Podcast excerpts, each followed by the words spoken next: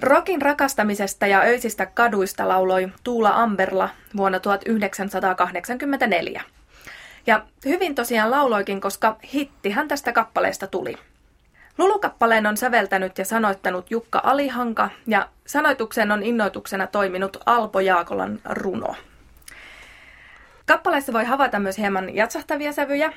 Ja tämän viikonlopun verran jatkuu vielä Porin Jazz-festivaalit, niin nyt vähän sen innoittamina sit selvittämme tämänkin kappaleen hitin saloja. Ja tämän kappaleen hittiaineksia meille selvittävät musiikin tutkija, filosofian tohtori ja muusikko Olli Heikkinen sekä musiikin tohtori Ari Poutiainen, jolla on varmasti sanansa sanottavana näihin jazz-sävyihin, koska hän on myös jazz-viulisti ja viulu on täällä mukana, joten katsotaan, päästään varmaan hyvin Lulun viulutunnelmiin. Aloitetaan vaikka sinusta, Ari. Eli onko nämä jazz-sävyt nyt tämän kappaleen hitein aines? No täytyy tunnustaa, että heti otan tähän tällaisen subjektiivisen näkökulman, että kun siellä on vihdoinkin ja kerrankin viulu mukana, niin kyllä se henkilökohtaisesti minulle ainakin on tärkeä elementti siinä. Mutta on tässä paljon muitakin tärkeitä elementtejä. Ehkä se teksti esimerkiksi. Eli paljon löytyy hitin aineksia, mm-hmm. mutta palaillaan vähän näihin jatsävyihin ja sanoitukseenkin myöhemmin. Entäs Olli, mikä sinulle jäi tästä kappaleesta heti ensimmäisenä mieleen? Ensimmäisenä, kun sen kuulin vuonna tuhatyhdeksänsataakahdeksankymmentäneljä, no en muista mitä jäi mieleen. Ehkä sitä jäi kuitenkin mieleen se, että se oli aika epätavallinen laulu siihen ajankohtaan. Että tämä on vuodelta tuhatyhdeksänsataakahdeksankymmentäneljä. Suomi-iskelmä ja suomi-rock olivat eriytyneet omiksi genreiksi. Tämä on jossain sillä välissä. Tämä ei ole oikein rockia, tämä ei ole oikein iskelmää. Että tämä oli sinänsä aika radikaali veto siihen aikaan. Tämä on vähän tämmöinen crossover. Tätä on hyvä tanssia ja ilmeisesti tanssilavoilla tätä on soitettu hyvinkin paljon. Ja sitten tämä on kuitenkin tämä tekstipuoli varsinkin, niin se on enemmän sitten tämmöinen vähän niin kuin rock. Käsitellään kohta sanoitusta tarkemmin, mutta mennään Ari tosiaan suhun iski nämä jats-vaikutteet. Niin missä tässä kappaleessa se jats kuuluu? Jos miettii tämmöisiä historiallisia kehyksiä, niin, niin tuhatyhdeksänsataakaksikymmentäluvulta, kolmekymmentäluvulta löytyy sellainen käsite tai ilmiö kuin jats-tyttö. Eli silloin ehkä ensimmäisiä kertoja nuoret, yläluokkaiset naiset vapautuvat siitä roolista, mikä heillä yhteiskunnassa siihen aikaan oli. He jopa julkisesti polttivat tupakkaa ja Ja Oho. käyttäytyvät hyvin rohkeasti. Ja ehkä tässä Lulussa on vuonna tuhatyhdeksänsataakahdeksankymmentäneljä vähän tällaista jatstytön aineesta päivitettynä. Eli tämä nimi tietysti Lulu viittaa paheellisuuteen, että tämä laulun nimi ei ole Pirkko tai, tai Anneli. Ja sillä on merkitys. Niin, päästiinkin tähän sanoitukseen. Mitkä sun mielestä, Olli, on tässä sanoituksessa semmoisia hitin aineksia? Ehkä se on tämä tietty niin kuin ristiriita tämän musiikillisen taustan ja sitten tämän tekstin välillä. Jälleen ottaen huomioon sen ajankohdin, jolloin tämä, tämä ilmestyy. Tämähän on tämmöistä niin kuin jats-iskelmää. Tämä voisi olla levytetty myöskin viidenkymmenenluvun lopulla, kuusikymmentäluvun alussa jats-iskelmän kulta-aikana, mutta ei tällä tekstillä missään nimessä. Mm-hmm. Eli tämähän on semmoinen teksti, mitä Toivo Kärki ei olisi hyväksynyt missään nimessä. Jo sisällön puolesta, mutta myöskin muodon puolesta. Täällä on esimerkiksi tällaisia juttuja, niin kuin tuossa kolmannessa säkeistössä se alkaa, että Lululla oli kolmas mieli.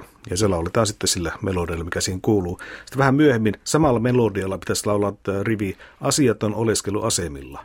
Näissä on, jos lasketaan tavut, Lululla oli kolmas mieli. Siinä on yhdeksän tavua. Sitten tämä jälkimmäinen, asiaton oleskelu asemilla. Siinä on kaksitoista tavua.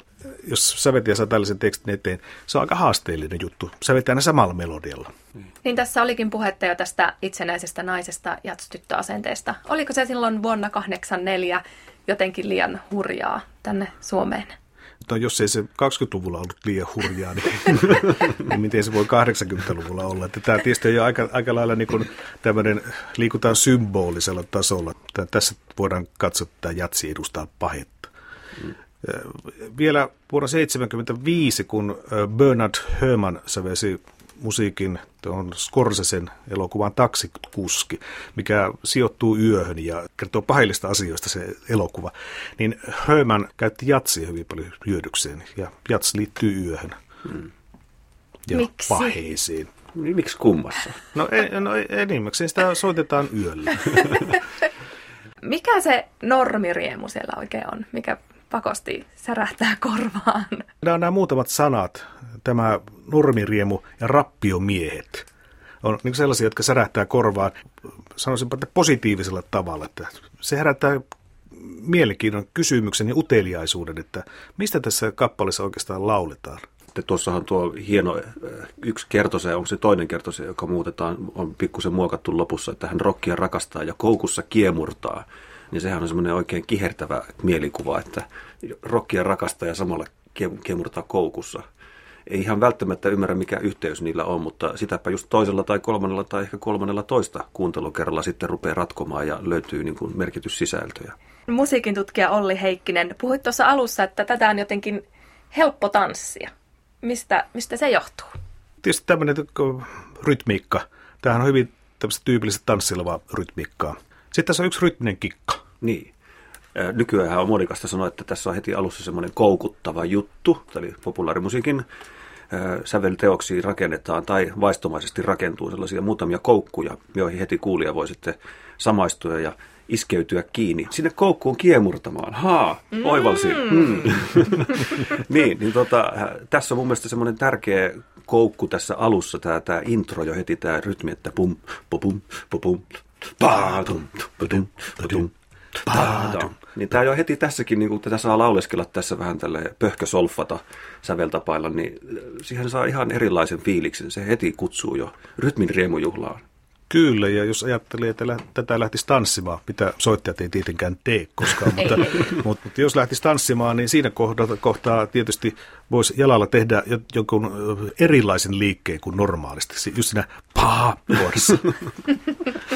niin, että siinä ensin vakiinnutetaan sen kappaleen perussykettä, mutta sitten heti jo toisen tahdin kohdalla siinä paada, niin, niin notkautetaan se ihan mullin mallin väärään kohtaan ja sehän tuntuu kivalta. Kun se on ensin vakiinnutettu, niin sen jälkeen sotketaan se asia ansiokkaasti ja sen jälkeen on hyvä lähteä pistää asiat järjestykseen jaloilla tanssilavalla. Ja ykka ja ykka kone.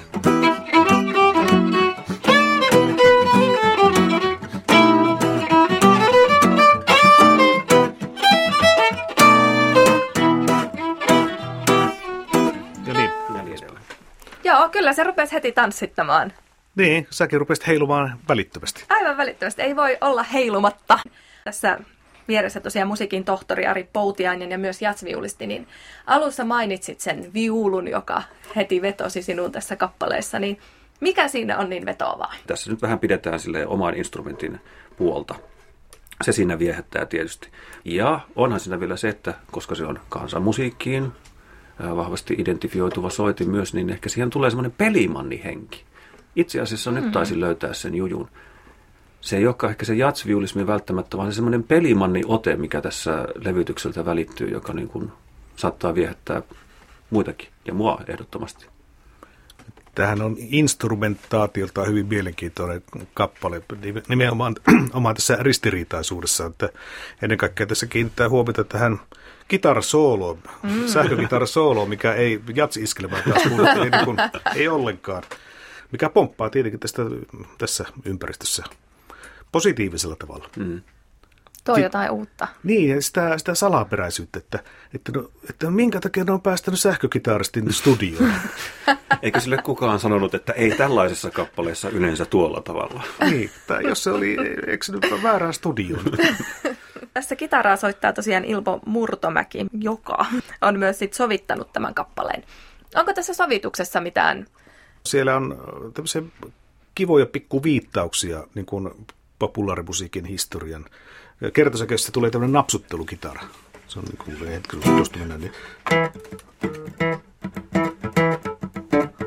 Mikä viittaa tietenkin tämmöiseen rautalanka-aikaan, rautalankakitaaraan. Ja onhan tässä kappaleessa myönteisellä tavalla niin kuin kiitettävän niin kuin helpohko tai yksinkertainen tuo sointurakenne. Siinä on ne länsimaisen rytmimusiikin perussointutehot tai länsimaisen musiikin perussointutehot käytössä. Ja, niin ka- kaikki. Kaikki. Kaikki.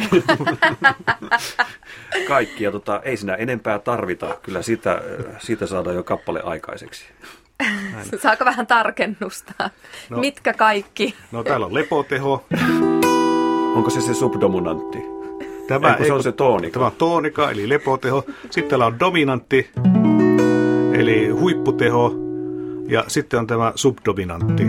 Onko se se väliteho? Eiku, tämä on, eiku, nyt mä puhun, näitä suusta. Poikki, poikki, poikki. No niin, no niin. Nämä vakavaksi, nyt ollaan musiikinteorian äärellä. Niin, nyt, joo, nyt, nyt, täs, nyt, nyt ei leikitä. Nyt, nyt tarkkana. Leikit, joo. No niin, eli perusteho. Toonika. Toonika.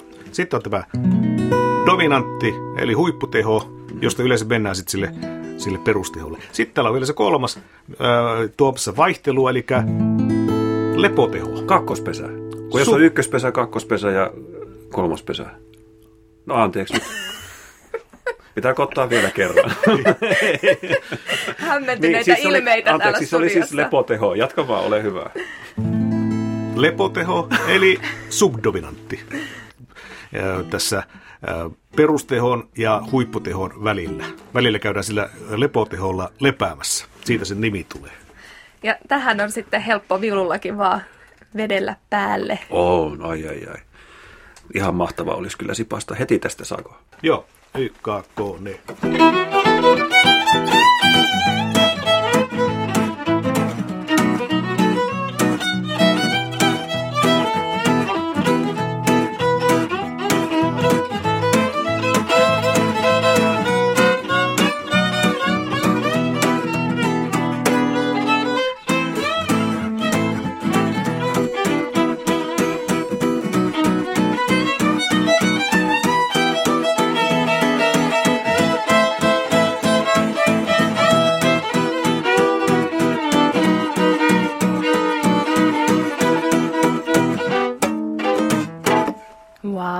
Hyvin toimii. Huhhuh. Sitten täytyy ottaa huomioon, että tässä on sitä jatsillisuutta korostettu myöskin harmonialla, eli siellä on tämmöisiä jatsointuja, niin kuin esimerkiksi viiden asteen sointu H seitsemän plus viisi, ja sitten lopussa on H seitsemän plus yhdeksän, oh, nyt ei mennä enää sormet riittää, ja H seitsemän miinus yhdeksän. Tämä on jatsia. Mitäs tämä melodia? Onko, löytyykö siitä jotain? No mikä ettei. Siinäkin voisi sanoa sille, että se on myönteisellä tavalla sopivan mieleenpainuva. Ei saa sanoa, että yksinkertainen, mutta että sen oppii aika ja omaksuu aika nopeasti. Ja ehkä se tavallaan se, että se ei liiku kauhean laajalla alueella, niin, niin on ehkä Tuula Amberlallekin aika, hänen äänialalleen aika matalalla, niin, niin siihen tulee semmoista sopivaa, mukavaa käheyttä ja vakuuttavuutta. Että olisi ihan eri kuulon, jos että Lululla oli kolmas mieli. Sitten se olisi ehkä se Pirkko. Niin, joo. Luin tuolta internetistä, että tälle oli vaikeaa aikoinaan löytää esittäjää tälle kappaleelle, kunnes löytyisi tämä Tuula Amberla. Onko hänen tässään tulkinnassaan jotain erityisen hienoa? Sehän on ihan synnillisen, paheellisen, pelottavaa. No niin, ja otetaan sitten loppuun yhteenveto ja hittipotentiaalipisteet. Eli filosofian tohtori, musiikin tutkija Olli Heikkinen. Mikä on tämän hitin kaava? Tämän hitin kaava on crossover, eli tässä sekoitellaan iloisesti selkeästi eri genreihin kuuluvaa musiikkia ja musiikillisia jujuja, juttuja. Ja sitten tämmöinen rytminen iloittelu ja koukuttelu. Entäpä sitten jazzviulisti ja musiikin tohtori Ari Poutiainen? No minulle tässä edellisten lisäksi on vielä sitten tällaista myönteistä itsenäisyyttä ja yksilöllisyyttä ja kapinahenkeä, joka ilmenee laulajan ilmaisussa ja tässä salaperäisessä hienossa sanoituksessa. No otetaan sitten vielä loppuun hittipotentiaalipisteet, eli jos olisit tämän kappaleen kuullut ensimmäisen kerran, niin kuinka paljon näkisi tässä kappaleessa hittipotentiaalia? Olli, ole hyvä, aloita. kahdeksankymmentäviisi. kahdeksankymmentäviisi. Koska... Koska jos saan tarkentaa ja selittää, ole hyvä. Niin tällaiset kappaleet, jotka on, niin kuin, on tämmöisiä crossover-hittejä tai tyrkyllä crossover-hitiksi, niin siinä saattaa käydä sitä helposti ju- juuri näin, että rock-yleisö ei sitä hyväksy ja eikä sitä hyväksy myöskään iskelmäyleisö. Ja silloin se to- todellakin on crossover, tai se ei crossover, vaan se tippuu siihen genrien väliseen kuiluun. Ja näin tapahtui paljon kahdeksankymmentäluvulla myöskin. Vähän sattumastakin kiinni. On se vähän sattumastakin kiinni, joo. Ei aina voi tietää. Siksi kahdeksankymmentäviisi eikä esim. sata. No niin, entäs Ari? No ehkä mäkin arvioisin tämän vähän alemmaksi, alempaan kantti, kanttiin, että riski, riskisatsauksesta oli varmaan kysymys kahdeksankymmentä. Ja voisi perustella sillä, että siellä oli niinkin vaarallinen instrumentti kuin viulu mukana, joka olisi saattanut niin kuin heti luokitella sen niin kuin musiikiksi, joka ei todellakaan ole muodikasta ja kuunneltavaa. On se. Hyvältä kuulostaa viulu tässä kappaleessa. Piti vähän tasata, tasata, tasata punnuksia tähän lopussa. No niin, tästä saatiin siis kappaleelle Lulu hittipotentiaaliprosentit kahdeksankymmentäkaksi pilkku viisi prosenttia.